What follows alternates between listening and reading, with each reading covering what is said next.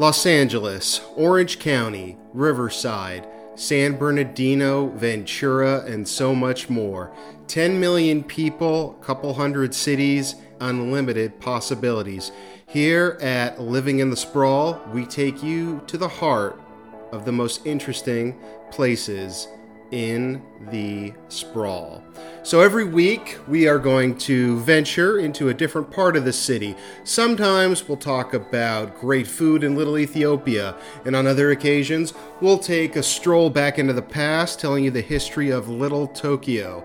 But every week, no matter where we go or what we do, we know that we are going to be maximizing our time and making the best out of living in the sprawl.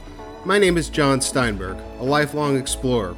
For the past 2 years, I've made it my business to get into the heart, mind, and soul of this expansive region that we call Southern California. We're going to take you anywhere and everywhere to get to the bigger truth. What is behind the greatest region in the country?